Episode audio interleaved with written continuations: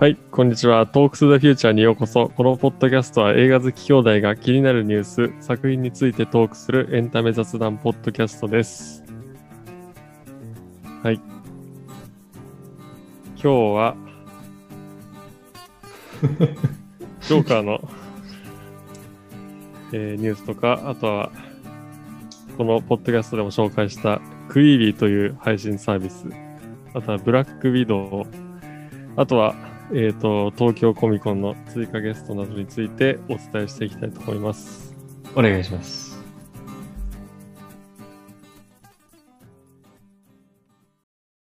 じゃあまず、えっと、ニュースのコーナーからいきたいと思います。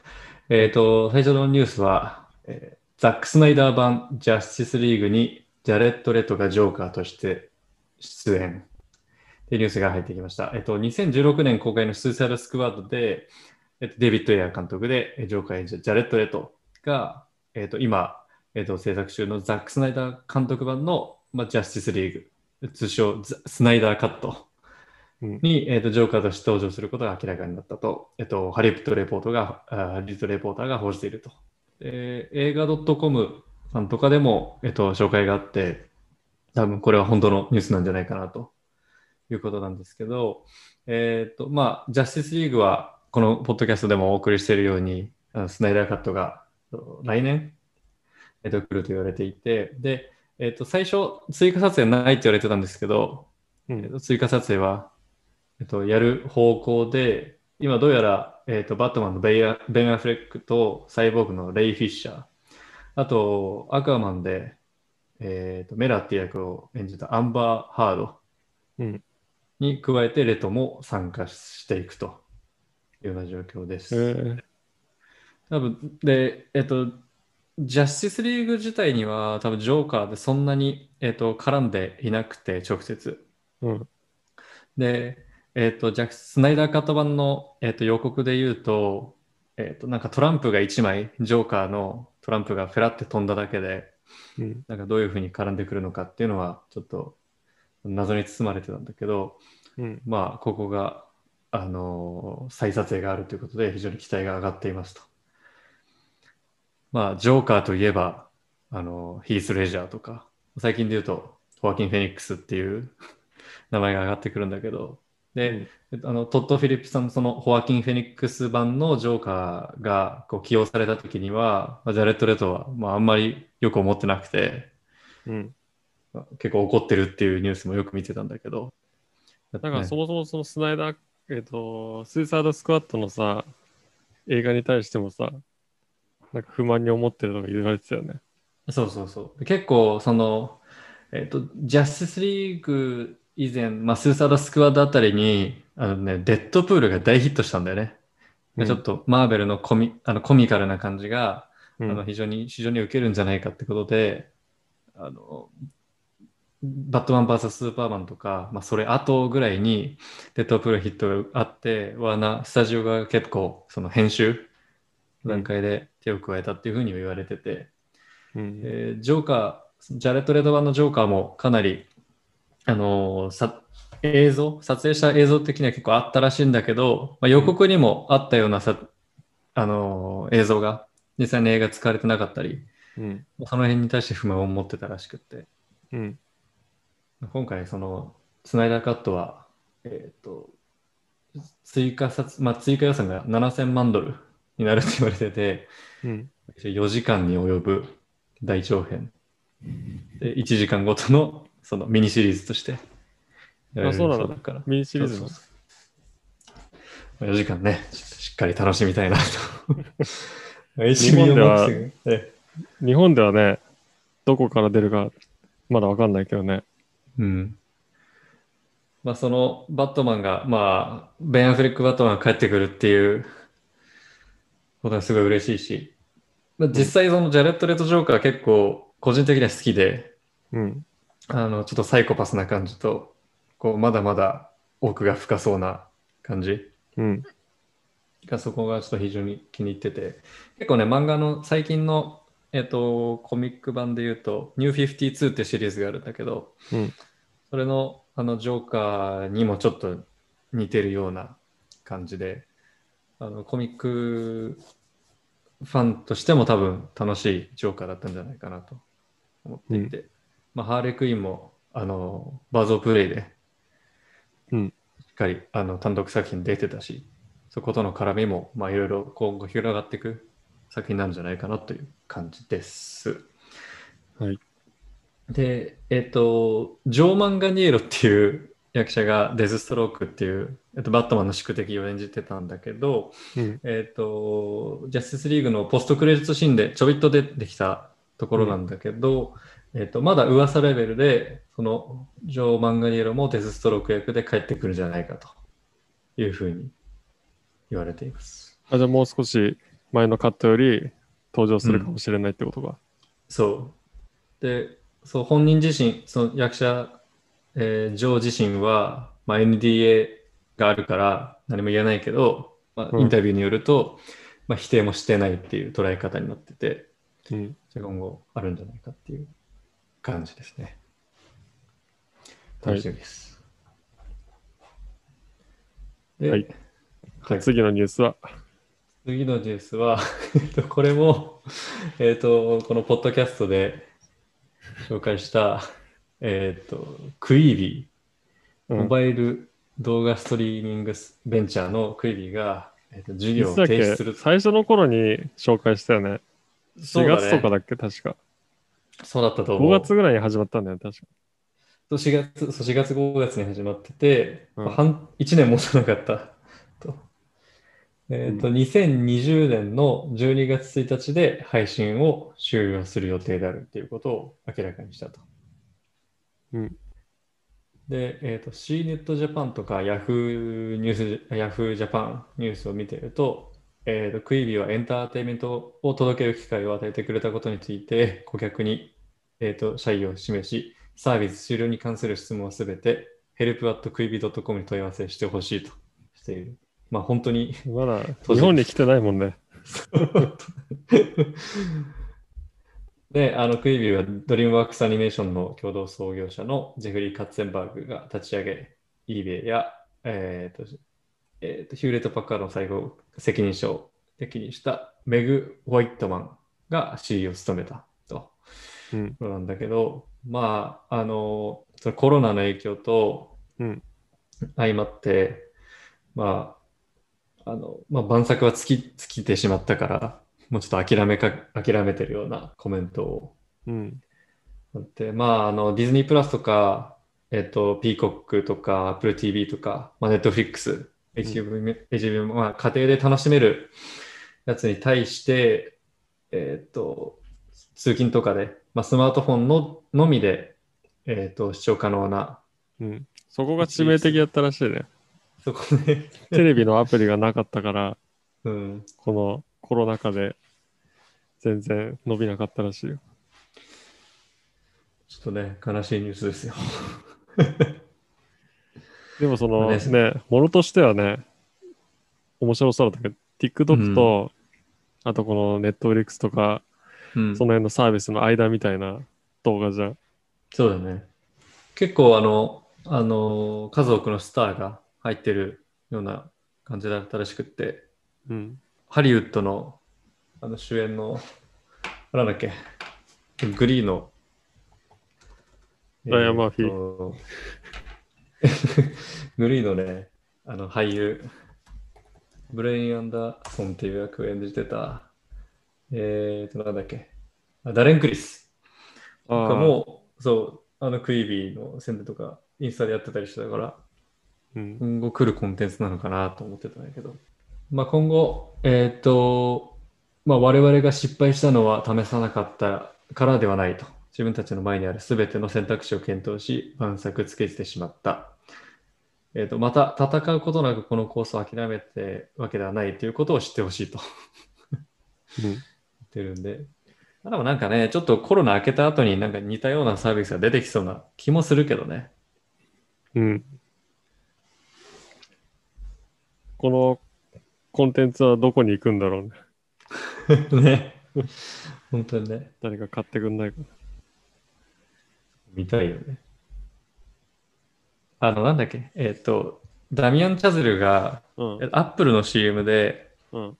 あの横の、えっと、画面じゃなくて、その縦のうん。あの画角で、その広告、ショートフィルムみたいなの作ってて、ああ、見たかもしれない。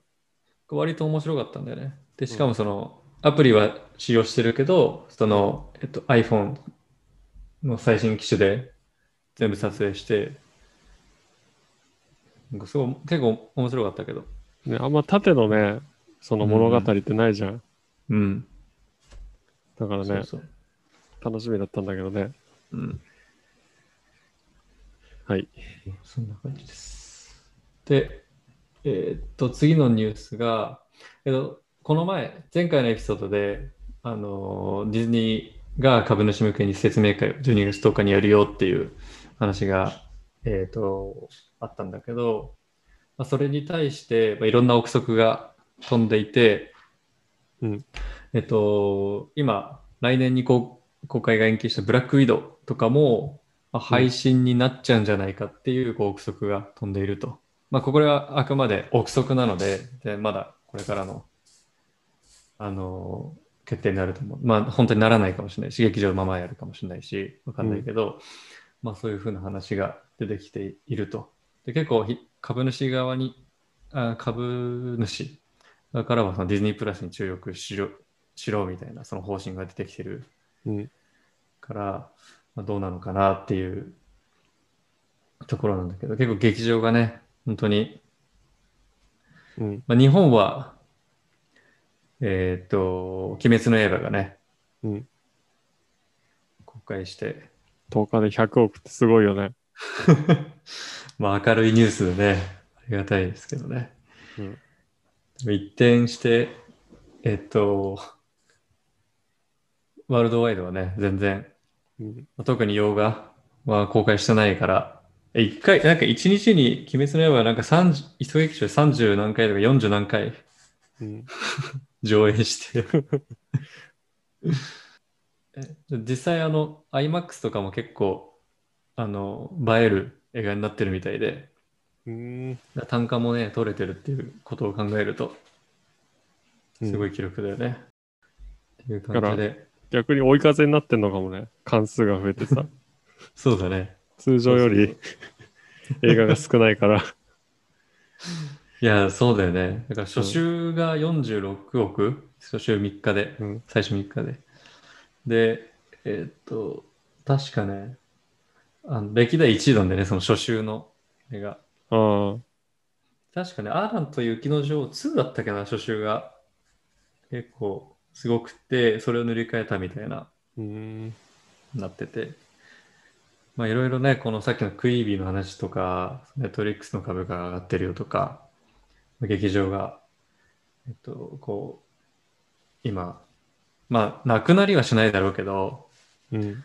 こうぎあのいろいろ授業革新が起こってるなっていうのは、えっと、考えていて、えっと、スコット・ギャロウェイっていう人の GAFA っていう本があって、うん。で、えっと、その GAFA って言われる、まあ、Amazon とか Google とか Facebook、Apple の話をしてるんだけど、その特に Amazon で言うと、今、えっと、まあ、プライムとかは、プライムビデオとか置いといて、その本来の Amazon の事業であるその運送業とかっていうのは結構、まあ他の小売店とかは本当に株価が下がってたり、まあ、コロナ禍じゃなくても、まあ、Amazon がこう食っているような状況になっていて、まあ本当に競合をもう貶めて、まあ、廃業にしたりしてるんだろうけど、JC ペニーとかも結構ね、あのアメリカのニュースで、なんかあれはなんかもうなくなっちゃうんだっけ？なくなったんだっけ？ああ、なくなるんだっけね。うん。まあそういうことの裏にはこう Amazon がうん。こう EC での獲得をしてて、うんまあそういった意味で言うとこう雇用の機会とかをこう取ったっていう裏もあるんだろうけど、まあ、そのストリーミングサービスっていうのがね、その劇場のあのビジネスうん。を脅かしてるっていうのは今うん。事実であるんだろうけど、まあ、実際そのリアルの体験っていうのはあの、うん Amazon も、まあ、Amazon Go っていううん。えっと、レジレスのコンビニを出してたり、うん。あとは、えっと、アップルとかで言うと、その、テクノロジー企業って言いながら、本当はまあ、高級ブランドみたいな位置になっていて、新しい iPhone が出ると、こうまあ、新作の高級バッグが出た時みたいに、こう、お店にバーって人が並んで、うん。でその場を提供するお店っていうのは実際必要なこうリアルな体験として必要な場があるから、まあ、リアルなところも実際必要なんだけど、まあ、裏にはそういう雇用のあの脅威っていうのもあるから、まあ、その今回の、まあ、コロナ禍におけるストリーミングサービスのあり方みたいのは、まあ、実際あのエンターテインエンターテインメント企業からしたら結構新しいニュースではあるけど、実際他のビジネスで見ると、こう、結構盛んに起きてることなのかなと思いながらうんうん。見てはいたんだけどね。なるほどね。っていうことがでも、そこまで書かれてんの？いや、それは書かれてないけど、そのあの小売と EC サイトのとこは書かれてて、そうそうそう。まあ、今回コロナで劇場とストリーミングサービスっていうところで、ってことか。そうそうそう。まあ実際ね、その、なんだっけ、アメリカの劇場のうん。ビジネスっていうのは、その、なんだっけ、ポップコーンとか、その飲食のうん。方で成り立ってのる。収入がね、大きいってことでね。ほとんどはもう、50%とかはもうスタジオに持ってかれちゃうんだよね。そうみたいね。うん。興行収入の、そんな中で。だから で、必ずしもストリーミングであるべきではないっていうことも、クイーギのおかげで分かったっていうか。次のニュースも、またバーチャル VS リアルみたいな話なんだけど、また今週も東京コミコンのテストが発表されまして、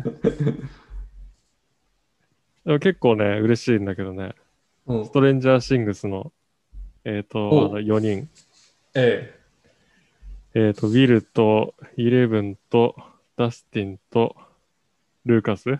うん。の4人か。あとは、となぜかクリスティーナ・リッチーっていう アダムス・ファミリー。誰だっけ？90年代によく出てたんだよね。あの、あの女の子、あの娘役の。ー、うん。あとキャスパー、キャスパー。ああ、誰だっけって思ったんだよね。が失礼だけど。えっ、と、追加されたみたいです。なまだあれだよね、マーベルとかのゲストは来てないよね。してないね。うんあの、バックトゥザフューチャーの人たちと。まだ発表されちゃう。でも、バーチャルサイン会って言っても、ね、オンラインで注文するのと一緒だもんね、これだ。うん。まあ、一部のキャストは、あの、なんだっけ、中継するみたいだけど、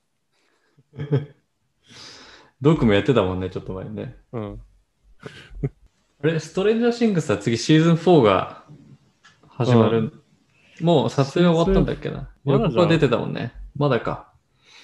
予告は確かね、大事なんか出てた気がするけど。シーズン4は、あ、でも2020年9月にうん撮影再開って書いてあるわ。6ヶ月ぶりに。なるほどね。うん。ちょうど忙しいんじゃない？今。そうだよね。うん。はい。じゃあ、ニュースはそんな感じですかね。はい。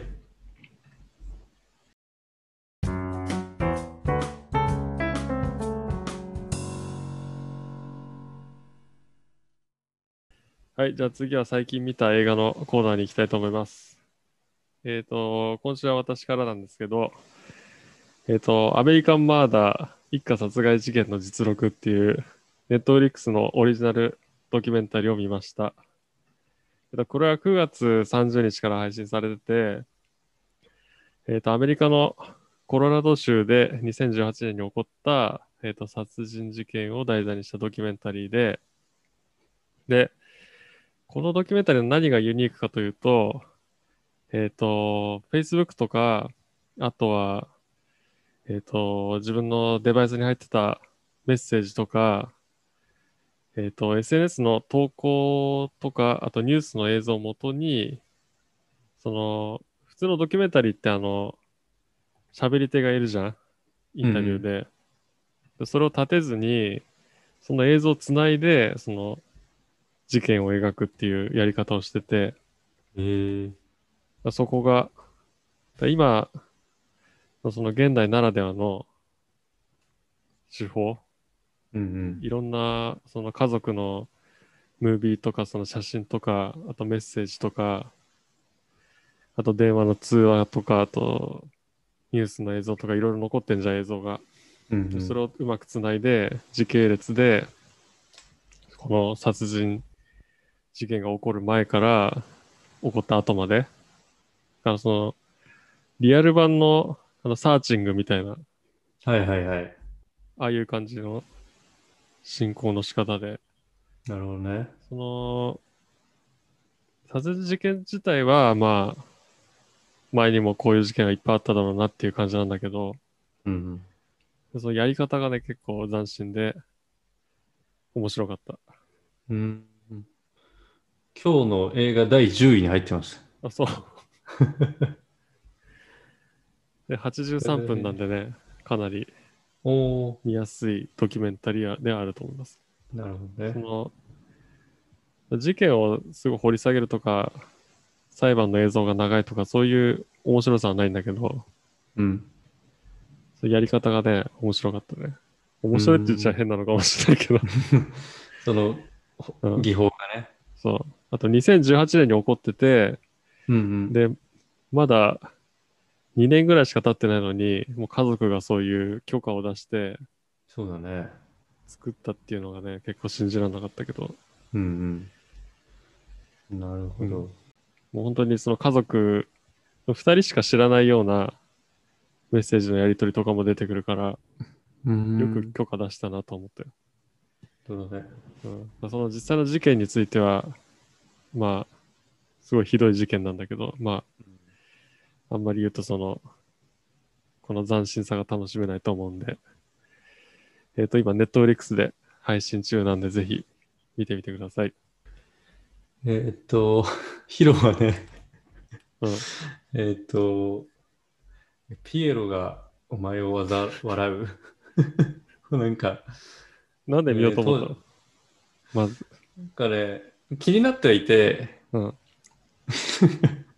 もうそういうふうに尋問してほしいんだけど、うんなぜ見てしまったかをちょっと、アマゾン プライム入ってたよね、確か。Amazon プライムかな？そう、う Amazon んプライムで見てて、で、なんかこう、あの、絶対騙されるみたいな、うん。えっ、と、売れ込みで当時確かやってて、で、えっ、と、なんかレンタマインルの店でも結構借りられてた記憶はあるそうだよねこの映画。そうそうそう。うんなんか、マインドファックムービーとかなんかよく言われてたけど、確かにだ、騙されるっちゃ騙されるで、結構映画好きなら、になればなるほど、あの、後半のその、紐解いていくシーンに、で、騙されるのはすごく分かったのね。ミスリードがあったり、うん。あの、こういうなんか、無意識的なとこがあったり、だったんだけど、あの、まあ、当時の人もどういうふうな評価してたかなと調べてたら、その、えっと、冒頭からこう尋問されて、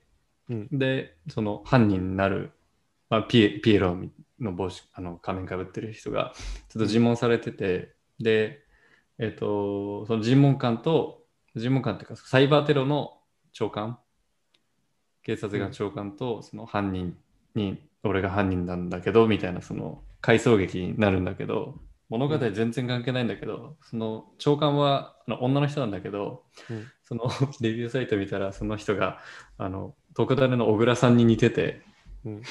全然頭、湯が頭に入ってこなかったとか、あの、ヒロインがあんま可愛くないとか、あの、いい映画っちゃいいいいいい映画なんだけど、まあ、うん。超 B 級っていうか、うん。こんな感じで。ドイツなんだねそうそう。まあ見なくてもよかったかなっていう。もっと見るべき映画いっぱいあったなっていううん。感じの 映画でした。まあね、うん見ないとわかんないからね、映画はね。まあそうね。まあそういうの続けてうん、どんどん映画が好きになっていくっていう感じなんだけど。確かに、まあ、見てるときはその長官が小倉さんに似てるっていうのは胸で思わなかったんだけど。うん。だからちょっと見た後に、確かにで結構調べたら似てました。じゃあ、おすすめはしないということですね。おすすめは、おすすめはしないけど、はいそうだね。まあ、一回見てみてくださいっていうか。まあね、あの、まあ、あの、シカゴセブン裁判うん。がちょっと題名で損してるなってちょっと思うんだけど、うん。あの確かにその、ね、現代は？何なんだっけ？えっ、と、ザ・トライアル・オブ・シカゴセブンだったかな。うんあの、その当時の、そえっと、その被被疑者っていうか、被告人たちが7人いて、シカゴセブンって本当に言われてたらしいんだけど、うん。結構最近あの CSI とかさ、ハワイ 5O とかあるじうん。ゃん。それと間違えられそうなちょっと題名になってて。題名で損してるなとちょっと思ったんだけど、勝手にね、個人的には。副題ついてたっけ？いや、ついてないと思う。あ、そう。うん。まあ、ちょっと非常にいい映画だった。あの、ちゃんとレビューをね、講師を見たらあしたいな。シカゴセブン裁判か。そう、シカゴセブン裁判。全然こんな内容だったんだって思わず、ちょっとね、話題になってたからうん。見たんだけど。これ劇場でもやってんだね。そう、だからアップリンク系？うんだから吉祥寺とか渋谷で出て、うん。ね、ネットフリックス映画ちゃんとやってるのもすごいなって。うん。これはじゃあ二人見たらね、ネタバレありでうん。やれたらなと思います。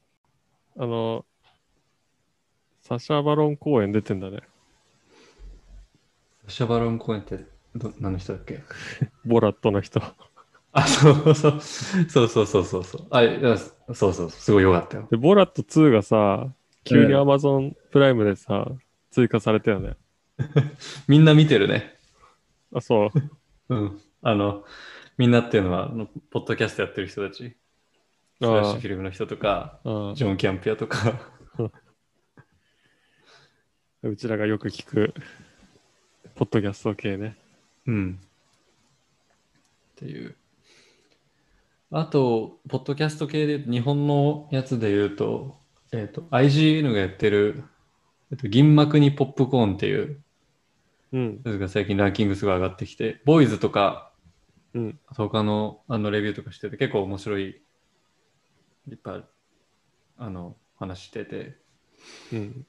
女性が最初、あの進行役なんだけど、その人のあのすごい低調な 進行がすごい良かった。うん。とか、で、最近すごいポッドキャスト聞いてるんだけど、うん。日本の人たちも、なんか始めてる人も結構多いみたいで、映画雑談みたいなうん。ことだったり。まあ、作業しながらね、聞けるっていうのがいいよね。うん。はい。はい。じゃあ今週はそんな感じかな。はい。じゃあ、リクエストなどがありましたら、トーク to the future jp.gmail.com までお願いします。Twitter、インスタも更新してます。あと、iTunes などでレビューを書いていただけると嬉しいです。あ、今日10月26日は、うんえっと、マーティー・マーク・フライが、えっと、1955年の、えっと、10月26日に行ったってことで、一応、あの、バック・トゥ・ザ・フューチャーの日。最近すごい盛り上がってるよね。まあ、30周年っていうのはあるけど、うん。10月ってね、うんうん。なんか、ドクの誕生日とかもね、あ、そうなんだ。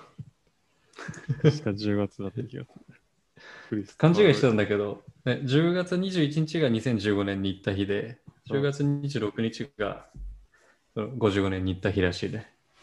あ、そうん。でも同じ日なのかと思ってたら、微妙にずれてるみたい。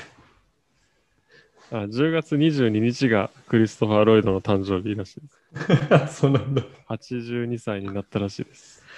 はあ。で、あと、先週、先週末か。あの、バックトゥザフューチャーの 4K ウルトラ HD が発売されて、新しい吹き替えと特典映像なども追加された。うんうん。おそらくフィジカルメディアはもうこれで最後なんじゃないかね。そうだね。あとあれだね。あの、昨日かな？一昨日その12月？あもう発表されてたっけ、あの、劇場でも三部作やりますっていう。あ、されてた。うんで、なんか新しいナレーションの予告編が今日かな？公開されてて、三ツ矢さんがナレーションしてたよ。そうだね。うん織田裕二じゃないんだっつって。